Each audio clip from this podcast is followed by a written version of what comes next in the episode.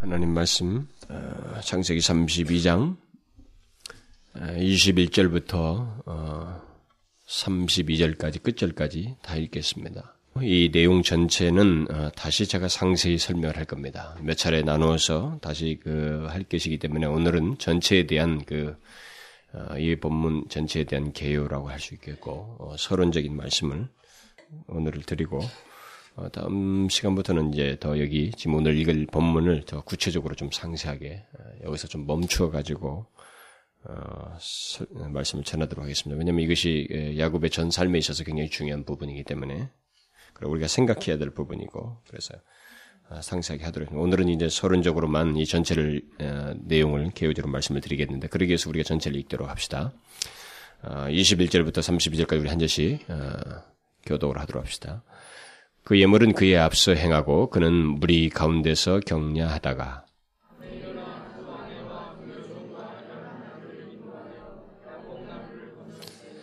그들을 인도하여 시내를 건네며 그 소유도 건네고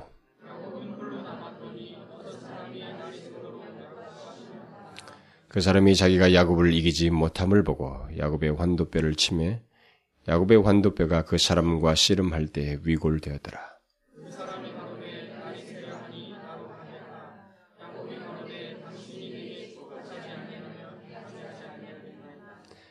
그 사람이 그에게 이르되 내 이름이 무엇이냐? 그 하루되 야곱이니이다.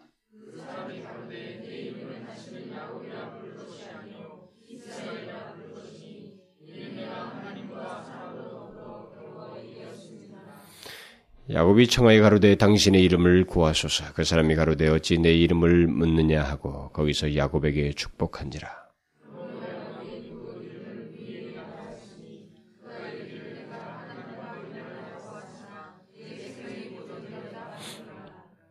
그가 분예를 지날 때에 해가 돋았고 그 환도뼈로 인하여 절었더라.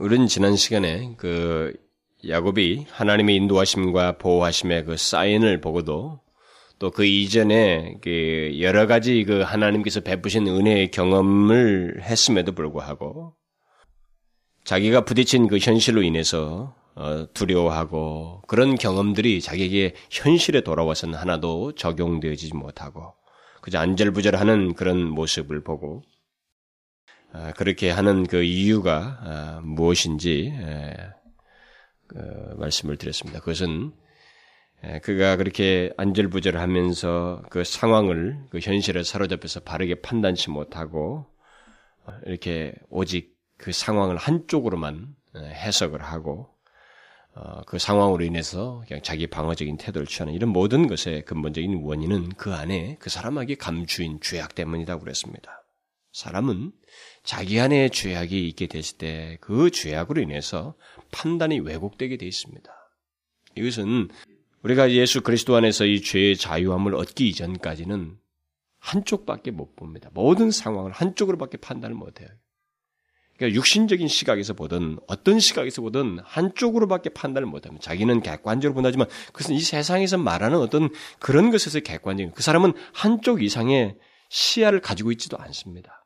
그리고 더 구체적으로는 실제로 우리가 어떤 죄에 직면했을 때 그 죄와 관련돼서 우리는 어떤 판단을 해야 되는 이 두 가지 선택에 이것을 이렇게도 판단할 수도 저렇게 판단할 수도 있는 그 가능성이 있음에도 불구하고 자기가 이 죄로 인해서 사람들은 다른 가능성을 제대로 보지 못하고 한쪽으로만 판단하는 이런 피할 수 없는 그런 한계를 인간이 드러낸다는 것이죠.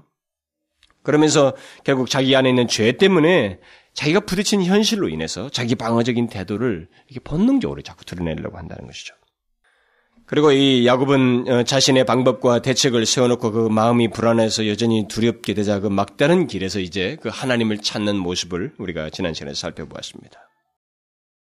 이제 자기가 방법을 다 썼음에도 불구하고 자기가 판단하건대 이것은 절대 위기다. 나는 죽는다. 여기서 끝장날 수 있다라고 하는 그런 판단 아래서 이제 더 이상 자기가 할 수 있는 것이 없다고 여겨질 때에서야 그는 하나님을 간절히 찾고 그에게 살려달라고 하는 간절한 소원을 아뢰는 장면을 우리가 지난 시간에 살펴보았습니다.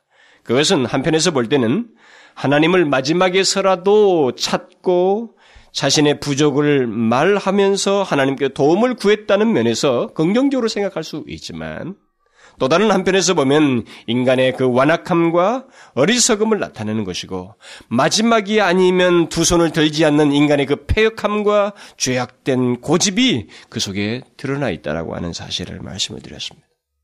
그것은 우리가 흔히 볼 수 있어요. 우리 인간들에게서 흔히 볼 수 있는 일입니다.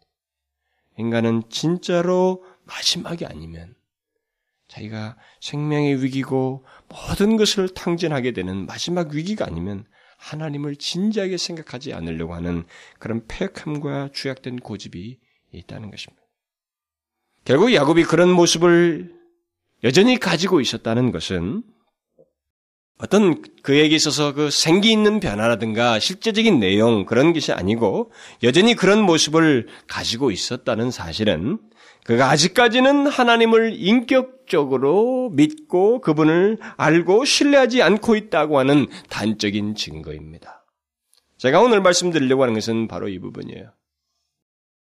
만일 우리가 위기 때나 도움이 필요로 어, 어떤 도움이 필요하다고 할 때만 하나님을 찾는다면 그것은 우리가 하나님을 그저 힘과 능력 정도로 생각하고 그저 하나님은 인간의 어떤 부족한 것을 채우고 인간이 약하니까 그것을 도와주는 정도의 그런 신으로 자꾸 생각을 하고 하나님과 그런 맥락에서만 관계를 가지려고 한다는 것이죠. 하나님을 인격적으로 대하지 않는다는 것입니다. 정상적으로 우리가 서로 우리 인간 사이에서 서로 사랑하는 사람, 정상적으로 이해를 갖고 있는 사람 사이 갖는 그 인격적인 관계만큼도 안 갖는다라는 것입니다. 내 필요할 때나 내가 절박하다고 느껴질 때나 그분에게 도움을 구하고 그럴 때 도움을 줄 수 있는 그런 존재, 그런 신으로 자꾸 생각을 한단 말이에요. 야곱이 예선 문제를 해결하는 그 모습은 그가 아직까지 하나님을 인격적으로 대하지 않고 있고 그렇게 하나님을 알고 있지 않다는 것을 시사해 줍니다. 그는 하나님을 객관적인 지식 아래서만 믿고 섬기는 수준이에요, 아직까지. 이 부분에 있어서 이 부분이 더 농후하고 크게 나타나고 있습니다. 하나님께서 능력이 있는 분이심을 보이시면 그것을 보고 아 하나님은 능력이 있으시다. 하나님께서 이렇게 하셔서 하나님께서 자기에게 좋은 일을 하시고 축복을 주시면 하나님은 이런 분이셔라고 이렇게 서술하고 고백하고 그리고 자기가 일찍부터 들어왔잖아요. 자기 할아버지 아브라함에게 하나님께서 어떻게 하신 것을 들었습니다.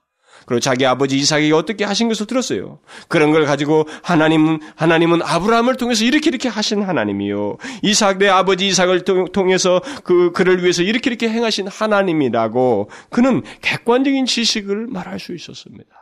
그런 정도는 그가 가지고 있었어요. 그러나 그는 하나님을 인정하고 진실로 자기 인격적으로 하나님을 하나님과 관계를 갖고 있지는 않았어요. 그 장면이 이제 오늘 본문 이전에까지 보인 그의 모습 속에서 우리가 보게 되는 것입니다. 그는 하나님께서 라반을 막으신 이야기를 듣고 하나님은 그런 분이시다라고 인정하는 사람이에요. 결과를 가지고 또 마하나임에서 하나님의 천사들을 보고는 그것을 자기 자신과 관련된 직접적인 내용으로 그, 그 사건을 통해서 하나님과 인격적인 이해와 태도를 갖는 게 아니라 하나님은 저렇게 돕는다. 그럴 수 있다라고 하는 객관적인 지식으로만 자꾸 받아들인단 말이죠. 이런 사람들이 그 위급한 상황에서 하나님의 하나님을 찾을 때를 보게 되면 자기와 하나님 사이의 그 개인적인 관계나 어떤 신뢰나 확신 같은 것은 별로 나타내지 않습니다. 그런 식의 그 신앙 태도를 가지고 있고 하나님에 대한 이해를 가지고 있는 사람들은 자기의 필요나 어떤 도움이 필요한 데서 도와줄 것들을 중심으로 해서 하나님을 찾아요.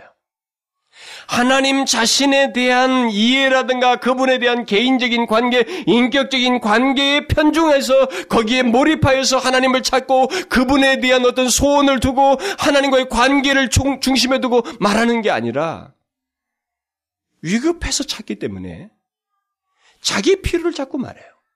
하나님께서 도와줄 내용에 주로 관심을 갖습니다. 잘 생각해 보십시오. 우리가 위급할 때, 어려울 때, 어떤 시기에서든 우리가 하나님을 찾고 주님과 관계를 가질 때 어떻게 태도를 보이는가 한번 보세요. 그 위급한 상황에서 하나님을 찾을 때 어떻게 찾습니까? 그때 우리가 주로 말하는 게 무엇입니까? 그분에게 간구하는 게 주로 무엇인가요? 하나님 자신에 대한 그 지금까지의 그 그분에 대한 이해와 바른 관계, 그 인격적인 관계를 관계 일차적인 초점을 두고 거기에 호소를 하는가요? 아니면 내 피로 하나님은 도와줄 수 있다는 것, 하나님의 도우심, 도와줘야 할 내용들 이런 것들에 주로 관심을 가지고 간구를 하느냐는 거예요. 객관적인 지식을 가지고 있는 사람, 객관적인 하나님을 객관적인 지식 아래서만 주님을 믿고 신앙생활을 하는 사람들은 하나님을 그런 식으로 말을 한단 말이죠. 자기가 도움이 필요하면 그 도울 내용만 자꾸 말한다. 그렇게 할 때만 하나님은 아 진짜 살아있구나. 뭐 요 정도예요. 저는 뭐 그런 그 하나님께 자기 연약함을 아래서 하나님께 도움을 구하는 이런 문제 자체를 나쁘다고 말하는 게 아닙니다. 그런 데서 멈추고 하나님을 그 정도의 이해관계 속에서만 갖는 신앙은 잘못됐다는 거죠. 그것은 온전치 못하다는 걸 제가 말을 하려는 것입니다. 우리가 이게 우리가 분명히 생각해야 될 것은 하나님의 백성들의 온전한 모습은 그런 상태가 아니에요. 그게 전부가 아닙니다. 하나님을 객관적인 지식에 의존해서 믿는 사람들은 하나님을 아무리 찾고 믿고 섬긴다고 해도 그들은 위기 앞에서 또 어려움 앞에서 한계를 분명히 드러내는데 그 한계는 하나님 그분 자신을 모른다고 하는 가만히 보면 실제적으로 그분 자신을 너무나 모른다고 하는 한계를 드러내버려요. 고작 자기가 생각하는 하나님, 그리고 들은 하나님, 그 정도의 지식을 가지고 자기 욕구를 드러내고, 자기 욕심을 채우려고, 자기 원하는 것만 얻으려고 하는 그런 맥락에서 하나님을 찾는 그런 한계를 드러낸단 말이죠. 하나님을 객관적인 지식에 의존해서 믿는 사람은 보통 평상시에는 다시 말하면 하나님이 절실하게 필요로 하지 않는다고 하는 그런 상황에서는 생기가 없어요. 하나님과의 관계에서. 제 말을 잘 이해해 보십시오. 하나님을 이런 객관적인 지식들에 의해서 하나님은 이런 분이셔 저런 분이시라고 자기가 듣고 알고 있는 그뭐 예, 그렇게 자기와 인격적인 그런 관계에 있지 않냐고 이런 객관적인 지식에 의존해서 믿는 사람들은 자기가 생각할 때 하나님이 절실하게 필요로 하지 않는다고 하는 그런 상황, 그 평상시의 상황, 위급하지 않은 상황에서는 하나님과의 관계가 생기가 없어요. 왜요? 하나님은 어려울 때만 찾는 분으로 생각하고 있어요. 그런 관계가 인격적인 관계를 안 가지고 있는 것입니다. 그러니까 하나님은 그저 저 멀리 계시고 필요할 때나 도우는 힘이고 능력이라고 하는 샤머니즘적인 말이죠. 미신적인 신이 돼버리는 거예요. 그분과의 어떤 생기 있는 관계 같은 것이 없는 것입니다. 그분의 말씀에 대한 어떤 순종의 생기 같은 것이 없어요. 그러니까 그런 사람들은 위기와 난제 앞에 이르러서야 하나님을 찾게 되는데 그때 자기의 필요와 도움만을 말하는 게 고작이에요. 그렇죠? 그런 상황에서 자기를 도우실 때, 아, 하나님, 그분이 좋아요. 지금까지 야곱은 그렇습니다. 하나님이 다 보여줬잖아요. 결과들 좋게 해줬잖아요. 그것에 따라서 반응하는 거예요. 먼저 하나님 하시고 그 자료에 의해서 반응하고 반응하고. 이렇게 하나님 앞에 능동적인 관계, 인격적인 관계가 성립되어 있지 않고 있습니다. 전인격적인 관계가 성립되어 있지 않아요. 아, 이런 것은 어, 성경이 말하는 그 여호와 하나님, 창조주시오, 만왕의 왕이시오, 유일하신 하나님을 바르게 이해하고 있는 게 아닙니다. 그렇게 객관적인 수준 안에서만 하나님을 대하는 것은 성경이 말하는 하나님, 그분을 정확하게 이해하고 있는 게 아니에요. 그것은 하나님을 온전히 알기 이전에 보통 사람들이 생각하는 하나님입니다. 그러니까 그때는 자기에게 도움만 준다면 그는 그 도움만 준다고 한다면 그도 하나님이 될 수 있는 거예요. 그래서 물질이 자기에게 도움이 된다면 물질도 신이 될 수 있는 거예요, 자기에게는. 직접적인 도움이 된다 그러면. 우리는 오늘 본문까지 그 야곱의 모습을 통해서 그는 하나님을 개인적이고 인격적으로 알고 있지 않다라고 규정할 수 있어요. 아직까지는. 그는 아직까지는 하나님을 객관적인 지식에 의해서 믿는 사람이고 하나님을 개인적이고 인격적으로 알고 믿지 않는 사람 그런 사람의 모습을 어, 보여오고 있다고 말할 수 있습니다. 저는 하나님을 믿게 된 모든 사람들이 다 이런 과정을 겪게 된다고 생각해요. 그러나 그것은 어디까지나 과정입니다. 과정이고 어, 영적인 어떤 대전환이 있기 전의 모습이며 하나님의 백성들은 결국 그 과정을 통과한다는 거죠. 그게 머무는 단계가 아니고 일시적으로 있는 것이다라고. 그러니까 이 상태에 계속 머물러 있고 이런 정도에서 신앙생활하는 사람이 오랜 세월을 가지고 있는 것은 굉장히 문제예요. 그런데 제가 이제 흥미로운 것은 흥미롭다고 흥미롭게 생각하는 건 뭐냐면 적지 않은 사람들이 하나님을 믿는다고 하는 적지 않은 사람들이 하나님을 객관적인 지식, 지식에 의존해서 믿으려고 하고 그것이 전부인 양 생각하는 그런 사례가 있다라는 거예요. 거기서 멈추어서 만족해버려요. 그러니까 하나님과의 개인적이고 인격적인 관계를 알지 못하고 그것을 직접적인 그런 관계를 가지고 하나님께 대하는 태도를 없이도 필요할 때만 하나님 찾고 그러면서도 자기가 하나님을 그런 생활을 오랫동안 하면서도 그게 하나님 믿는 것이 전부이냐 이렇게 생각하는 사람들이 있다 이 말이죠. 그러나 한 가지 분명한 사실을 말씀드리면 예수를 대충 믿고 싶다는 의지를 일부러 가지고 있는 사람이 아니라면 정상적인 그리스도인이라면 그는 절대 그런 상태에서 멈추지 않습니다. 멈출 수가 없어요. 거기서 멈추는 것은 하나님의 백성의 모습이 아닙니다. 하나님은 그것을 원하시지 않으시며 주의 영께서도 거기서 멈추도록 가만히 놔두지 않으셔. 우리에게 계속 권면하시고 부추기시고 감동하시고 강권하셔서 우리로 하여금 그런 상태가 아니라 하나님과의 직접 인격적인 관계 속에서 그분을 대하고 주님과의 교제를 갖도록 인도하셔요. 하나님의 참된 백성은 반드시 그 다음에 있습니다. 오늘 오늘 본문 24절부터 그 야곱이 하나님의 온전한 백성으로 거듭나는 그 다음 얘기를 이제 보게 돼요. 그게 뭐예요? 영적인 대전환이 있어요, 이 사람에게.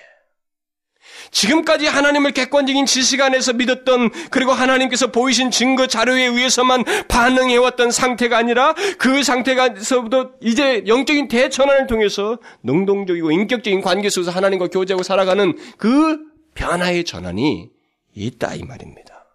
그 다음에 있어요, 반드시. 그게 있어야만이 우리가 하나님의 백성의 온전한 모습이라고 말할 수 있습니다.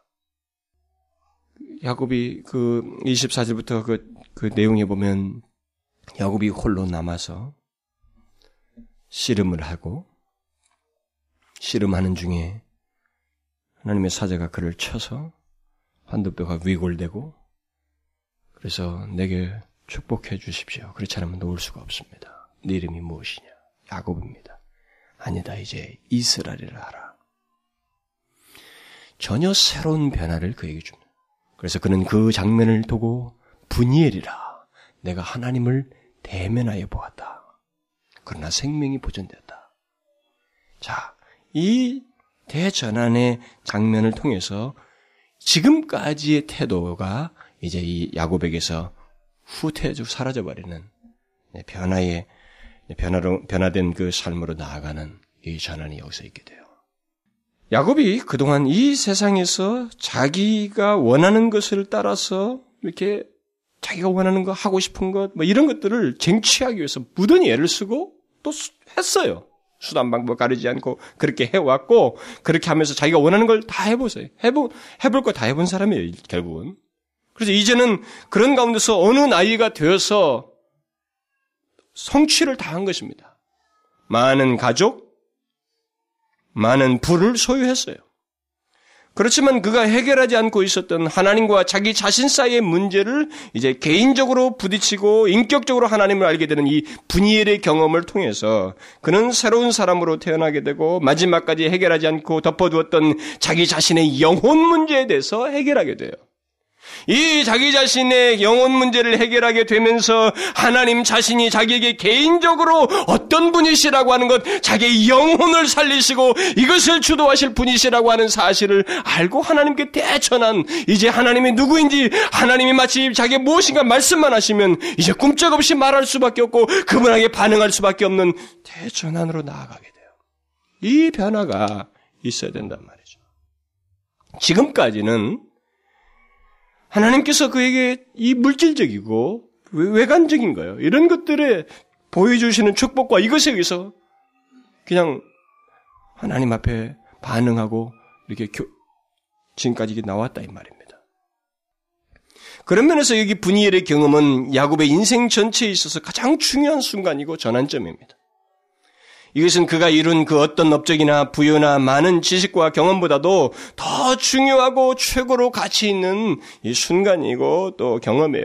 모든 인간에게서 마찬가지입니다. 모든 인간에게 있어서 자기가 아무리 이 세상에서 소유가 생기고 많은 경험을 쌓고 지식을 가지고 결국 모든 것이 풍요로워도 이 사람의 영혼 문제에 부딪히지 않냐면 그래서 이 영혼 문제를 하나님을 통해서 해결되지 못하면 이 하나님을 만나는 장면이 없으면 그래서 결국은 객관적으로 알고 있던 하나님이 이제는 주관적이고 자기에게 인격적인 개인적인 하나님과의 관계로 나아가지 아니하면 모든 게 의미가 없어져 버려요. 인간에게 이런 경험이 있고 이런 전환이 있게 될 때 그 인간은 이 세상에서 얻을 수 없는 최고의 것을 얻게 되는 것입니다. 그래서 로이존스 목사 같은 사람은 여기 야곱이 분, 그 분열에서 경험한 것을 가지고 참 회심이 무엇인지를 이렇게 말하려고 해요.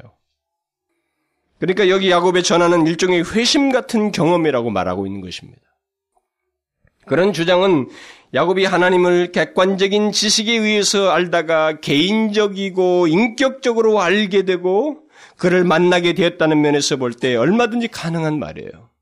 얼마든지 그렇게 말할 수 있습니다. 하나님에 대해서 아무리 많이 알아도 그가 자기 주변에서 하나님의 많은 역사와 능력을 보고 그리고 그것이 자기를 위한 것이라는 지식을 가지고 있어도 그것을 인해서 결국 하나님을 개인적으로 인격적으로 믿지 않는다면 계속 그런 상태에 있다면 그 사람은 아직 하나님께 전인격적인 전환을 하지 않은 사람이에요. 한 사람이라고 말할 수가 없습니다. 다른 말로 하면 하나님께로 회심한 사람이라고 말할 수 없다는 겁니다. 하나님을 개인적이고 인격적으로 알고 믿고 관계를 갖고 있지 않은 사람은 회심했다고 말할 수 없어요. 우리는 이것을 이런 식으로도 설명할 수 있을 것입니다. 오늘 어떤 사람이 예수를 믿는다고 하면서 하나님에 대한 지식이 추상적이고 이론적이고 객관적인 지식에서 멈춰요. 그래서 하나님은 어떤 분이시고 전능하시고 거룩하시고 사랑이 많으시다. 라고 이런 객관적인 지식에 그 멈춰요. 그게 만약에 전부라면 그것이 자신에게 개인적으로 연관되어 있음을 알지 못하고 그냥 그것이 자기에게 실제적인 그 어떤 능력을 발휘하지 못한다면 그래서 예수를 믿는다고 하지만 신앙생활이 수동적이고 곧 누구에 의해서 신앙생활을 하고 어떤 다른 사람들 주변 환경에 의해서 주님을 믿으려고 하고 아니면 하나님에 대한 관계 관계에서 나오지 않냐고 그 진실한 마음도 없이 그냥 그저 수동적인 차원에서 다른 사람들의 어떤 권면에 의해서나 이 정도 안에서만 계속 멈추고 있다든가 그렇지 않으면 어떤 맺은 관계 때문에 끊임없이 나온다거나 그런 모습이 그냥 그 지속적이다면 그 사람은 회심이 필요한 사람이에요. 저는 종종 사람들이 어떤 유명인이잖아요. 그 뭐 무슨 뭐 연예인을 비롯해서 무슨 뭐 유명인들 있잖아요. 연예인들을 불러다가 놓고 그 사람들에게 간증을 하게 하면 예수를 믿을 것이라는 그런 심리도 우리들에게 많이 깔려 있습니다만 어떤 유명인이나 뭐 그런 그런 유명인뿐만 아니라 어떤 우리들이 알고 있는 지명도가 있는 그런 유명인들이나 뭐 지식인이나 주변에서 사람들이 존경하는 아, 그런 사람들이 예수를 믿는 것을 보고 감동을 받는 사람들이 있어요. 그런 사람들이 예수를 믿는다는 사실 때문에 자기가 감동을 받고 그것 때문에 열심을 내려고 하는 거예요. 그런 주변 영향에 따라서 동료하는 사람들이 있습니다. 모르겠어요. 그것이 첫 출발해서 예수를 믿는데 처음 소개하는 데서 어떤 한 하나의 방법적으로 소개할 수는 있을지 모르겠습니다. 근데 그런 것에 의해서 자기 신앙생활이 이게 영향을 받고 아, 저런 사람들도 예수 믿는구나 하니까 거기에 흥분 때 분위기에 따라서 그때부터 자기도 열심을 내보려고 하고 아, 저 사람도 이렇게, 제가 저렇게 열심히 하는구나. 그러니까 나도 열심히 해보려고 하고. 이유도 없이, 근거도 없이, 내용도 없이 그냥 열심히 다른 사람들의 주변 환경에 따라서 열심을 내는 것은 이건 회심이 필요한 사람이에요, 그 사람은. 그 사람은 정상적으로 하나님을 믿고 있는 게 아닙니다. 하나님이 누구인지 지금 모르고 있어요, 그 사람은. 하나님을 인격적으로 자기가 만나서 따라야 할 하나님이 누구이신지를 자기 자신이 알고 따라와야 되는데 그것을 알지 못하고 주변에서 동요하고 있는 것입니다. 그런 사람들이 온전한 그리스도인이 되려면 그는 반드시 자기 개인이 하나님을 만나야 돼요. 지금 이 야곱처럼 이전까지는 이렇게 저렇게 살다 오다가 여기서 홀로 하나님을 만났던 것처럼 만나야 됩니다. 이런 극적인 상황이 와야 돼요. 반드시 하나님 앞에 심각하게 내 영혼 문제를 가지고 생각하는 상황이 와야 됩니다. 덮어뒀던 죄들을 이것을 그냥 지나갈 수 없다는 것, 이 죄를 덮어두면 나는 멸망할 수밖에 없다는 것, 마지막 위기에서라도 내 영혼을 깊이 생각하며 전환을 하는 하나님 앞에 생생한 관계로 돌아서는 이 전환이 있어야 됩니다. 그래서 인격적으로 그분을 대하는 일이 있어야 돼요. 이것이 없는 사람은 하나님의 온전한 백성이 아닙니다. 회심이 필요한 사람이에요. 우리는 이런 맥락에서 교회 안에 얼마든지 회심치 않은 사람들이 있을 수 있다고 말할 수 있습니다. 회심은 하나님을 개인적으로 만나는 것이고 전격적으로 그를 믿고 그에게로 향하는 전환을 말합니다. 이것은 또 어떤 사람이 하나님의 백성임을 스스로 경험하는 거예요. 자기도 그런 것을 통해서 아 하나님의 백성이구나. 내가 하나님을 만났구나. 내가 이 하나님과 이 새로운 관계를 갖고 있구나. 이렇게 하나님의 백성임을 스스로 경험하는 거예요. 그리고 그것이 외적으로 나타나는 증거입니다. 회심은 그래요. 사람들은 이런 회심이 있기 전에 하나님께서 야곱을 택하여 인도하셨던 것처럼 하나님의 인도를 받아서 야곱처럼 하나님을 수동적으로 믿고 하나님을 그 객관적인 지식 아래서만 믿는 그런 일들을 할 수 있어요. 얼마든지 있을 수 있습니다. 그러나 하나님의 참된 백성은 반드시 거기서 멈추지 않냐고 나아간다는 거죠. 대전환이 있다는 거죠. 하나님을 만나고 하나님을 개인적으로 알게 되고 그분을 인격적으로 관계를 갖게 되는 대전환이 반드시 있다 이 말입니다. 그러므로 회심한 사람, 하나님의 참된 백성이라고는 분명한 증거, 그리고 하나님의 백성다운 모습은 그가 하나님을 개인적으로 만나는 것. 그래서 그를 알고 그에게로 향하는 것. 그와의 인격적인 관계를 갖고 살아가는 것. 이것을 두고 말을 하는 거예요. 오늘 본문은 바로 그런 극적인 전환을 맞는 야곱의 경험을 기록해 주고 있습니다. 야곱은 이제 하나님을 만나게 되고 그를 개인적으로 알게 됩니다. 아, 정말 뺀질뺀질 피해 다녔어요. 정말 수동적이었습니다. 하나님이 도와주면 그때서나 그거 인정하는 사람이었어요. 그런데 그가 하나님을 만나게 되고 그를 개인적으로 알게 되고 자기 것을 포기하고 이제 옛 과거를 지우고 새 사람 이스라엘로 변화되는 이름만 바뀌는 게 아니라 결국은 점점 내용까지 바뀌는 대전환을 갖게 되고 하나님과의 새로운 관계요 생생한 관계로 나아갑니다. 이게 하나님의 백성이에요. 여러분 잘 아셔야 됩니다. 오늘날 기독교가 대중화되면서 이것을 모르고 지나가고 있습니다. 이런 거 없어도 예수 잘 믿는다고 생각이 돼요. 그래서 사회에서 지명도가 있고 지식이 있고 배운 것이 있으면 그 사람을 초대를 하는 겁니다. 자꾸 직분의 자를 초대하고 그런 경험이 없는데도 이런 하나님에 대한 이해가 인격적이고 개인적으로 없는데도 그 사람을 초대하는 거예요. 직분을 맡기는 것입니다. 집사를 주고 장로를 주고 뭘 시키려고 그래요. 그건 안 됩니다, 여러분. 그건 교회 전체를 죽여버리는 거예요. 회심치 않은 사람. 하나님의 하나님을 개인적으로 알지 못하는 사람, 하나님의 마음이 어떤지를 알지 못하는 사람, 이전의 습관을 가지고 지식을 가지고 살아가는 사람이 교회의 중심 자리에 서서 무엇인가를 말한다는 것은 우리 모두를 손상시켜 버리는 거예요. 그러나 우리 현실은 그래요.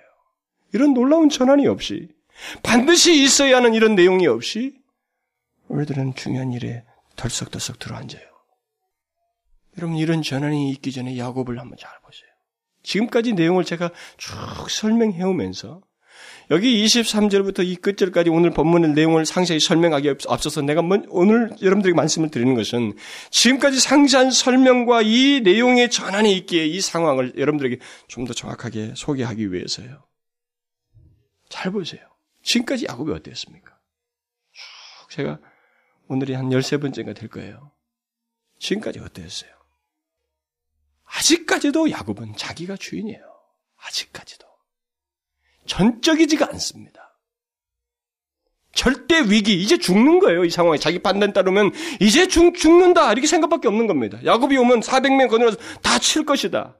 이렇게 판단하는 아래서 자기 나름대로는 죽는다라고 하는 상황에 이르러서야 지금 주님 찾고 홀로 선 자리에서 지금 하나님 만나는 거예요.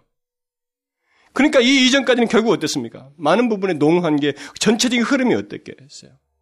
77년 동안 자기 부모 밑에서 자기 방법 수단 가리면서 다 성취해놓고 20년 동안 하란에 가서도 어? 자기 목적을 위해서 보낸 세월 아니에요? 여자를 얻기 위해서 14년, 소유를 얻기 위해서 6년, 그것도 더 눌러 앉을 수 있는 거 하나님이 축복해서 떠나게 하시고 증거를 보여주시고 여러 가지 하니까 그때서 수동적으로 자꾸 따라오는 거예요. 그는 그동안 자기 자신을 자기 개인의 영혼을 하나님 앞에서 진지하게 보지 못한 채 세월을 보내오고 있었습니다. 이 위기라고 여겨지는 그 상황이 오기 전까지 이 사람은 자기 영혼을 못 보고 살아왔어요. 제가 이 부분을 다음 시간에 더 상세히 얘기하겠습니다만, 영혼을 보지 못한 채 살아왔습니다. 자기 밖의 것들에 신경 쓰면 살아왔어요. 뭐예요? 여자를 얻기 위해서 14년. 재물을 얻기 위해서 이거. 장자권 얻기 위해서 온 수단 방법을 다 가르치면서 성장해 왔습니다. 자기 내면을 하나님 앞에 비추지 않았습니다. 자기 영혼의 상태에서 하나님 앞에 내놓지 않았어요. 지금까지 계속 자기 밖의 것들만 신경 쓰며 살아왔습니다. 이러니까 하나님도 밖의 것을 채우시는 분으로만 생각하는 거예요. 그리고 마치 하나님은 자기가 원치 않아도 다 알아서 해주시는 것처럼 생각했기 때문에 하나님과 개인적이고 인격적인 그 관계나 태도 같은 것을 그렇게 필요로 하지도 않았어요. 위, 위기가, 이, 이 위기가 오니까 이제 이 사람이야말로 개인적으로 하나님 앞에서 자기를 직면하게 되고 자기 영혼 문제에 대해서 생각하지 않을 수 없게 됐고 자기 밖의 문제가 아니라 자기 자신 문제를 이제 생각해야만 하는 상황에서 하나님을 만나게 되는 거예요. 여러분 인간은 이 순간이 와야 됩니다. 인간들은 주변 사람에게만 얽히고 가족 관계, 자식 교육 때문에 무슨 문제, 직장 문제 뭐 이렇게만 하다가 자기 밖에 것만 신경 쓰다가 하나님과 조용히 개인적으로 부딪히는 시간을 못 가져요, 사람들이. 영혼 문제를 생각을 안 하기 때문에 결국 그렇게 됩니다. 영혼 문제를 생각 안 해요. 좋아요. 나는 아직 젊습니다. 이렇게까지 늙, 늙도록 경험 안 해봤으니까 그렇게 하다 보면 되겠죠. 여러분 보십시다. 야곱이 이렇게까지 오기까지 자기 살, 어, 취하기 위해서 살아왔던 이것이 자기 영혼을 보지 못하고 이렇게 살아왔던 이, 이것이 지금 제가 여러분들에게 권면하고 깨닫게 하는 이런 사실을 어, 그가 현실 속에서 좀 반복적으로라도 깨닫고 도전을 받았으면 어떻을까 싶어요. 그래서 나는 저, 는 여러분, 여러분들에게 굳이 무슨 경험을 하지 않아도 이 사실이 너무나도 우리에게 중요하고 내 영혼을 하나님 앞에서 개인적으로 직면하는 이 상황이 이 사람처럼 마지막에 다 소유를 얻고 나서 늙어서 하나님 앞에 직면하는 것보다 더 중요하다 이 말이에요. 꼭 그때까지 가지 않아도 돼요. 인간은 어차피 영혼이 근데 내일 일도 우리가 모르고 우리는 모르거든요. 이 사람처럼 이렇게 살 수 없을 수도 있잖아요. 이 사람은 이제서야 자기 밖의 것만 생각하다가 이제서야 자기 개인, 자기 자신, 자기 영혼 문제에 직면해서 하나님 앞에 섰다가 하나님을 만나게 되고 하나님을 개인적으로 알게 되고 그분과 인격적인 관계로 가게 나아가게 됩니다. 바로 이것이 있어야 돼요. 그동안 일관성이 없었어요, 야곱은. 마치 자기 삶에도 그렇고 신앙생활도 구심축이 없었습니다. 하나님이 이렇게 하면 쫙 따라오고, 이렇게 하면 이렇게. 구심축이 없는 거예요. 어? 하나님도 자기, 자기가 주체가 돼서 믿고 있었습니다. 바로 이 사람에게 전환이 하나님을 만나면서 있게 됐어요. 자기 영혼 문제를 생각하면서 있게 된 것입니다. 여러분, 자기 자신 문제에 심각하게 부딪히지 않으면 인간은 이 야곱처럼 이런 이, 이런 절대적인 그 전환의 순간에 직면하지 못합니다. 그렇지 않아요. 그래서 우리가 이 많은 환경 속에서도 그나마 이 예배가 가치가 있고 또 하나님 말씀을 보는 시간이 가치가 있어요. 이 회색 도시 속에서 콘크리트로 가득 찬 빌딩 속에서 만나는 게 직장인이고 돈 버는 문제이고 이제 나중에 보면 자식 키워야죠. 때문에 아내, 남편 이 관계에 계속 엉켜 있습니다. 이 사람이 아내에게서 14년, 돈, 물질에게서 6년 쏟았던 것처럼 그렇게 하면서 세월이 흘러가 버려요. 그런 가운데서 자기 자신의 영혼 문제를 직면해 보지를 못하는 겁니다. 개인적으로 하나님 앞에 서보지 못하는. 이렇게 하다가 세월이 확 가버려요. 그런데 다행스럽게도 어떤 사람은 그것을 직시 할 수 있도록 하나님 말씀을 듣고 권면을 듣고 생각할 기회를 갖습니다. 내 자신의 영혼 문제에 대해서 한번 생각해 보는 거예요. 나 자신 문제를 한번 심각하게 직면해 보는 겁니다. 굳이 죽음의 위기가 오지 않았다 할지라도 이런 계기를 통해서 생각해 보게 되는 거예요. 그럼 그때가 찬스예요. 그때가 기회인 것입니다. 하나님이 우리에게 찾아오시는 거예요. 이 야곱에게 드신 바로 그 장면입니다. 혼자 섰어요. 절대 위기 속에서. 그래서 그가 극적인 전환을 맞게 됩니다. 하나님을 알게 돼요. 그런 하나님을 개인적으로 만남으로써 이전과 다른 전환을 갖게 됩니다. 이것을 여기 전체적인 내용에 앞서서 우리가 먼저 기억해야 돼요. 야곱의 삶은 그냥 그대로 흘러가지 않았습니다. 그냥 그대로 흘러가면서도 그를 하나님의 백성이라고 말하지 않았어요. 그를 택했다고 했는데 이 택한 이론을 가지고 우리가 쉽게 말할 수가 없어요. 택했는데 그냥 이렇게 이렇게 살아가는 것을 택한 자라고 말하지 않았어요. 그가 하나님의 백성이라는 분명한 증거가 이 전환을 통해서 나타났습니다. 그 말은 하나님의 백성이라면 구원받을 사람이라면 그는 반드시 이런 내용이 있다는 것입니다. 이런 전환이 있다는 거예요. 분예를 같은 이런 하나님을 만나는 경험을 통해서 하나님을 개인적으로 알게 되는 경험을 통해서 자신의 삶이 바뀌고 하나님과의 생생한 관계를 갖게 되는 인격적인 관계를 갖게 되는 전환이 있게 된다는 것입니다. 여러분 이런 전환이 없이는 우리는 하나님의 백성일 수 없다는 사실을 기억해야 됩니다. 얼마나 이런 이런 내용이 우리 현실 속에서 필요한지는 모르겠어요. 저 같은 사람이면 우리 몇 사람 모아놓고 설교를 하지만 우리들의 오늘 한국교회 현실은 이런 내용이 얼마나 절실하게 요구되는지 모르겠어요. 정말 절실하다고 저는 믿습니다. 바로 이 같은 전환이 있느냐 없느냐는 것은 그가 하나님과 생생한 관계를 가지고 있느냐 없느냐는 것을 말하는, 말하는 것이요. 그가 온전한 그리스도이냐 아니냐는 것을 말하는 것이기 때문에 굉장히 중요합니다. 야곱이 야복강가에서 하나님을 만나기 이전, 처럼 이 경험이 있기 이전처럼 하나님을 믿는다고 그냥 그저 자기가 본 증거에서만 믿고 이런저런 환경에서만 영향을 받아서 믿으려고 한다면 만약 그것이 전부이고 그렇게 해서 그 사람이 끝난다면 그는 그 이전의 모든 경험들이 뭐 하나님이 어떻고 어떻고 말한 이런 내용들은 다 가짜였어요. 여러분 알잖아요. 바리새인도 그런 사람들 아니었습니까? 하나님에 대한 이론의 전문가들 아니었습니까? 하나님에 대한 객관적인 지식의 전문가들이 아니었습니까? 반드시 진짜 그리스도인다. 참된 하나님의 백성이다. 그는 반드시 이 경험이 있어요. 이 전환이 있습니다. 하나님을 개인적으로 만나서 인격적인 관계를 갖는 전환이 반드시 있어요. 객관적인 지식에서 멈추지 않습니다. 그러면 이제 제가 여러분들에게 이 시간에 이 말씀과 더불어서 질문해야 될 것은 이런 경험, 이런 전환과 경험이 여러분들에게는 있느냐는 거예요. 여러분들에게는 있습니까? 여러분은 현재 하나님을 믿고 따르는 현재의 모습이 어떠해요?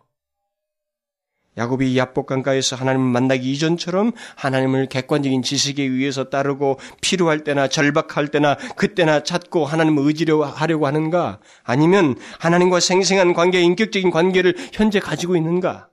어떻습니까? 이 문제는 우리에게 굉장히 중요합니다. 하나님을 믿으려고 하는 사람에게 있어서는 굉장히 중요한 문제예요. 한 개인이 하나님과 인격적으로 만난다는 것은 그로 인해서 생길 변화와 어떤 그 변화의 결과의 차원에서 아주 중요한 문제이기도 하지만 그것은 한 인간이 하나님을 만 바르게 알고 하나님과 새로운 관계 그리고 생생한 관계를 갖는다는 면에서 그리고 하나님과 인격적이고 개인적인 관계를 갖는다는 면에서 굉장히 중요합니다. 인간이 피조물인 인간이 이 죄로 변화버릴 인간이 잠시 시십도 못 사는 인간이 영존하시는 하나님을 만난다는 면에서 이것은 굉장히 굉장히 중요해요. 그는 영원하신 하나님을 만나는 것이며 그분이 소유하신 영원한 생명을 소유하는 것이기 때문에 굉장히 중요합니다. 그래서 이 만남이 있느냐? 그런 내용이 있느냐? 이런 관계를 갖지 아니하고 변화를 경험하지 못한 사람은 하나님을 믿고 섬기는 문제를 도덕적인 수준에서밖에 생각을 못하는 것입니다. 수동적이에요. 적당한 책임 수준에서 하나님과의 관계를 갖는 것입니다. 여러분 교회 안에는 적당한 수준 안에서 봉사하고 책임감을 갖는 사람들이 많다는 사실 아십니까? 적당한 수준 안에서 자기의 도덕적인 관리를 하면서 하나님 앞에 무슨 그리스도인이라는 그 직분을 이 이름을 유지하는 사람이 많이 있다는 사실 아십니까? 있습니다. 그것은 하나님을 객관적인 지식 안에서 믿고 있는 사람이에요. 하나님을 인격적으로 만나서 그분과 생생한 관계를 갖고 있는 사람은 하나님 그분의 말씀에 끌려다니는 게 아니라 하나님과 동행합니다. 성경에 이 단어가 분명히 나와 있어요. 하나님과 함께 발걸음을 내딛습니다. 하나님의 말씀을 기쁨으로 듣고 반응하고 마음을 갖춰서 같이 가요. 이게 하나님과 인격적인 관계를 가진 사람들이 있는 거예요. 함께 동행합니다. 그래서 성경에 에녹이 하나님과 동행했다고 그러잖아요. 노아도 하나님과 동행했다고 하지 않습니까? 성경에 많은 신실한 사람들이 하나님께 끌려간 것이 아니라 다 그분과 동행했어요. 동행했습니다. 기쁨으로 했다는 것입니다. 그것은 그들이 하나님을 이론적으로 알지 않았어요. 인격적으로. 주님을 알고 따른 것입니다. 그래서 여러분, 하나님을 어떻게 알고 또 그분을 진실로 인격적으로 알게 되는 만남이 있었느냐, 이런 전환이 있었느냐라는 이 질문은 여러분들에게서 굉장히 중요해요. 우리에게서 굉장히 중요합니다. 그래서 여러분, 제가 교회 안에서 많은 사람들이 신앙생활 하는데, 뭐 옛날부터 신앙생활 경험을 다 얘기하는데, 그들이 다 얘기하는 중에, 뭐 옛날에 좀 재밌었던 것, 뭐 어떤 경험이 있었는데요, 뭐죠, 그런 얘기를 다 듣고 나서도 제가 석연치 않은 내용들이 참 많은 게 그분이 지금 하나님과 동행하고 있다고 하는 생생한 관계, 인격적인 관계를 가지고 있다는 그런 증거들이 더디해요. 이런 부분을 보게 될 때 이 사람의 과거가 의문스러운 겁니다.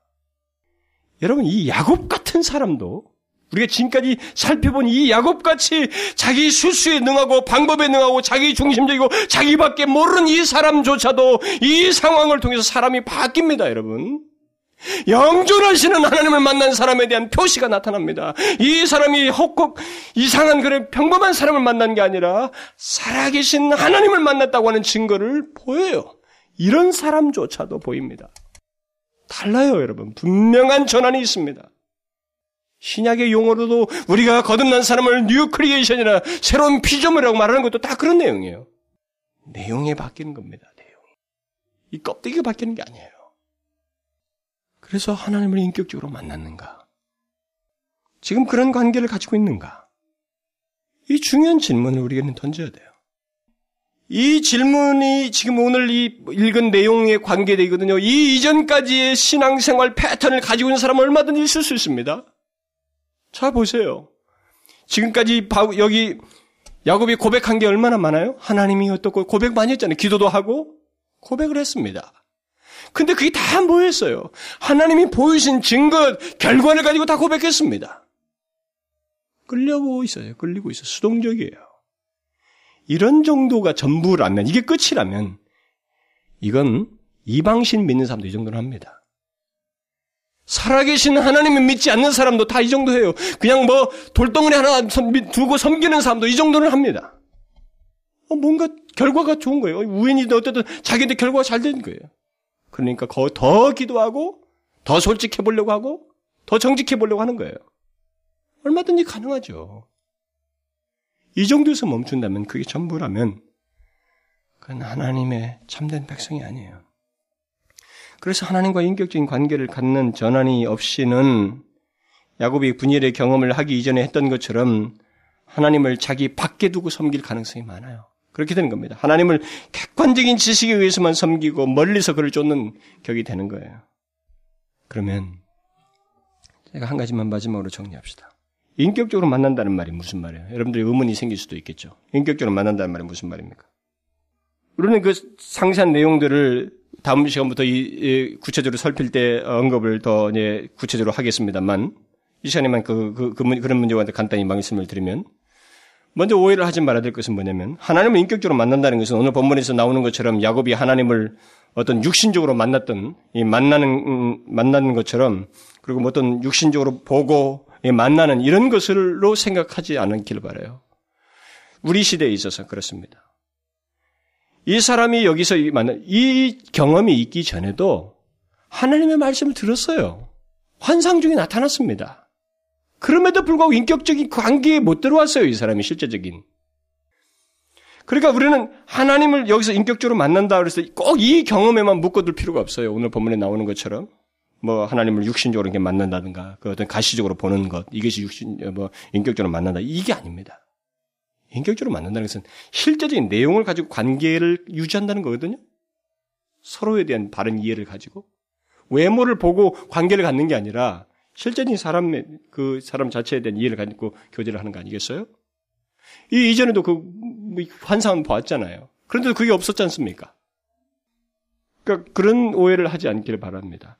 오늘날에는 하나님께서 그런 식으로 또 이렇게 가시적인 역사로 우리에게 우리를 우리를 만나지 않습니다.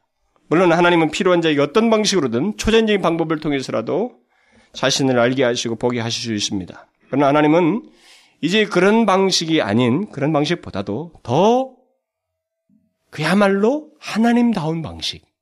뭐예요? 보는 것으로 믿고 그러면 이건 믿음이 아니에요, 여러분. 과학적 자료 만져보고 이거 책상이다.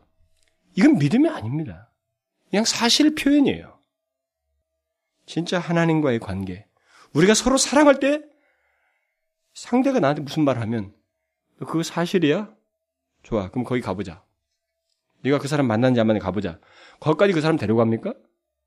이 사람과 진정한 인격적인 관계가 있으면 이 사람 말을 믿잖아요. 그렇죠? 사랑하는 사람 사이에서. 이 사람 말을 못 믿겠다고 가서 거기까지 검증하고 만난 사람 다 인터뷰해보고 그렇게 해서 우리 증명하지 않지 않습니까? 바로 그거예요. 하나님은 지금 우리에게 말씀하셔요. 이 말씀을 통해서 하나님 자신이 누구인지를 우리에게 알리십니다. 이제 하나님은 성령께서 그의 말씀을 통하여 마치 우리가 하나님을 만난 것과 똑같이 하나님이 누구인지를 우리에게 개인적으로 알게 하시는 일을 행하셔요. 오늘날에 이게 보편적이고 우주적인 역사입니다. 하나님은 이것을 계획 속에 품으셨어요. 성경이 기록될 당시는 그들에게 제한돼서 보이시고 하시면서 그 증거를 기록해 하셨지만 이 기록이 완성되고 나서 전 우주적으로는 하나님이 이 큰 범주 안에서의 역사는 이 말씀을 통해서 마치 하나님을 개인적으로 만난 것처럼 하나님이 누구인지를 개인적으로 알게 하시는 그런 믿게 하시는 역사를 하십니다. 이게 보편적인 역사예요. 내가 누구를 직접 만났을 때 만난 사람을 아는 것처럼 하나님을 아는 일이 우리가 이 말씀을 통해서 있게 되는 겁니다. 그런데 그것이 어떻게 있게 됩니까? 그것은 성령께서 하나님의 말씀을 깨닫게 하심으로 믿도록 감화, 감동하심으로 알게 하셔요. 우리가 감동이 있어요. 우리가 또 다른 지식을 들었을 때는 감동이 없을 수 있잖아요. 얼마든지요. 우리가 듣는 지식들이 많이 있지 않습니까? 이것은 성령께서 하나님을 마치 우리가 누구를 개인적으로 만난 것처럼 알게 하시는 일을 감동을 통해서 성령께서 역사하심을 통해서 있게 하십니다. 여러분이 이것이 보편적인 것이 아니라는 것을 알고 싶으면 하나님의 말씀을 듣잖아요. 하나님을 말씀, 말씀을 듣는 많은 사람들이 있습니다. 또 읽는 사람이 있어요. 그런데 그들이 다 들은 사람들이 하나님을 개인적으로 믿던가요? 아니지 않잖아요. 아니죠? 어떤 사람은 똑같이 하나님 말씀을 들은, 들음에도 불구하고 읽음에도 불구하고 하나님을 알지 못하고 그분에게 반응하지 못하는 사람들이 우리 주변에 있습니다, 실제로. 흔하게 있잖아요. 바로 하나님은 우리에게 그런 식으로 어떤 사람에게는 안 되는 일이죠. 감동이 있는 거예요, 누군가에게. 하나님 말씀을 듣는데 그게 감동이 있어서 마치 누구를 만난 것처럼 하나님을 만난 것처럼 똑같은 역사가 있는 겁니다. 이 사람이 야곱이 여기서 하나님을 만난 것처럼 만나고 난 다음에 그 뒤에 똑같은 내용이 있었던 것처럼 우리가 하나님 말씀을 들었는데 그것이 감동이 있어서 내가 하나님이 누구인지를 알게 됨으로 인해서 하나님과의 생생한 생생한 관계를 갖는 결과가 우리 가운데 있게 돼요. 응? 이게 성령의 역사입니다. 바로 이것이 하나님을 인격적으로 만난다라는 말로 우리가 쓸 수 있어요. 개인적으로 만난다. 내가 하나님을 직접 만난 것처럼 그분을 알게 되고 믿게 되고 그분을 따르게 되는 그래서 하나님이 내게 어떤 분이신지를 사무치게 깨닫게 되는 것. 그것이 바로 하나님을 만난다. 이렇게 말할 수 있습니다. 이것을 우리는 어떤 하나님의 임재 속에서 하나님의 임재가 있는 것을 두고 임재 가운데 우리가 있게 되는 것을 두고도 뭐 이렇게 하나님을 만난다 이런 표현을 쓰기도 하죠. 인격적으로 만난다 이렇게 말을 쓰기도 합니다. 어떤 상황에서든 우리가 하나님의 임재를 분명히 느끼고 하나님이 누구인지 내 개인에게 있어서 그분이 누구이신지를 선명하게 깨닫는 것. 알고 그분에게 반응하고 내가 주님과 함께 이렇게 살고자 하는 결과로 이르는 것이 결국 하나님을 만나는 거예요. 개인적으로 만나는. 그게 말씀을 통해서 성령께서 역사하심의 결과입니다. 여러분, 이것은 아무렇게나 되지 않습니다. 우리와 저, 여러분과 저의 우리 과거를 보시면 알아요. 우리 과거의 경험을 보십시오. 우리가 하나님 말씀을 딱 들으면 하나님이 누군지 알 것 같아요? 본능적으로? 그렇게 된 사람은 아무도 없습니다. 저는 어렸을 때부터 성장하면서 저와 같이 예수 믿는 사람 중에 많이 있었습니다. 지금 튕겨나는 사람 참 많아요. 지금 예수 안 믿는 사람 많습니다. 안 믿어요. 못 믿습니다. 하나님이 살아계시다는 것을 우리가 머리로 알고 지식적으로 알고 있던 사람이 하나님을 마치 개인적으로 생생하게 아는 거예요. 깨닫게 되는 겁니다. 그분의 영광과 존귀와 위엄에 사로잡혀서 그가 하나님이신 것을 알고 이전에 갖지 못했던 하나님에 대한 태도를 갖는 것 이런 내용들을 두고 우리가 하나님을 개인적으로 만난다, 안다 이렇게 말을 할 수 있습니다. 여러분 이전에는 이전까지는 하나님의 말씀을 들어도 우리 한낱 지식이고 그냥 믿지 않았던 내용이지만 이제는 믿지 않을 수가 없고 그분 자신에 대한 이해를 가지고 내가 전인격적으로 이렇게 하나님 말씀만 통, 들어도 그 말씀에 이렇게 반응하는 이런 관계에 들어온 거 있잖아요. 그게 인격적인 관계예요. 꼭 어떤 특별한 체험을 두고 말하는 건 아닙니다. 가장 보편적인 책임은 하나님의 말씀이 내게 믿게 된다는 것입니다. 믿을 수 있도록 성령께서 감동하신다는 거예요. 그것을 통해서 하나님께 반응하는 주님을 믿는 신뢰의 관계를 갖게 된다는 것입니다. 단순한 깨달음, 단순한 감정적인 어떤 현상을 제가 말하고 있지 않습니다. 자신의 삶이 바뀔 만큼 하나님이 누구인지를 알고 이전과 다른 태도를 갖게 되는 하나님과의 만남을 두고 제가 지금 말하는 거예요. 그것이 없는 체험은 의미가 없죠. 분명한 변화와 전환이 있는 하나님과의 만남, 곧 그것을 하나님을 알게 되는 경험이라고 말하는 것입니다. 이런 전환이 있어요? 이런 변화가 있습니까?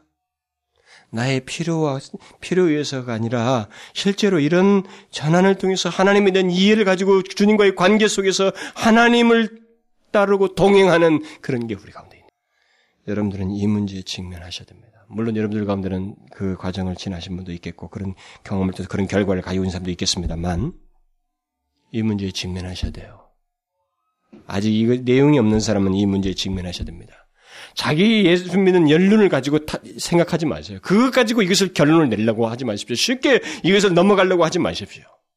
저는 이 야곱 문제를 통해서 이길 때 한 개인의 구원의 전 과정인과도 같다고 제가 서두에서 말한 적이 있습니다.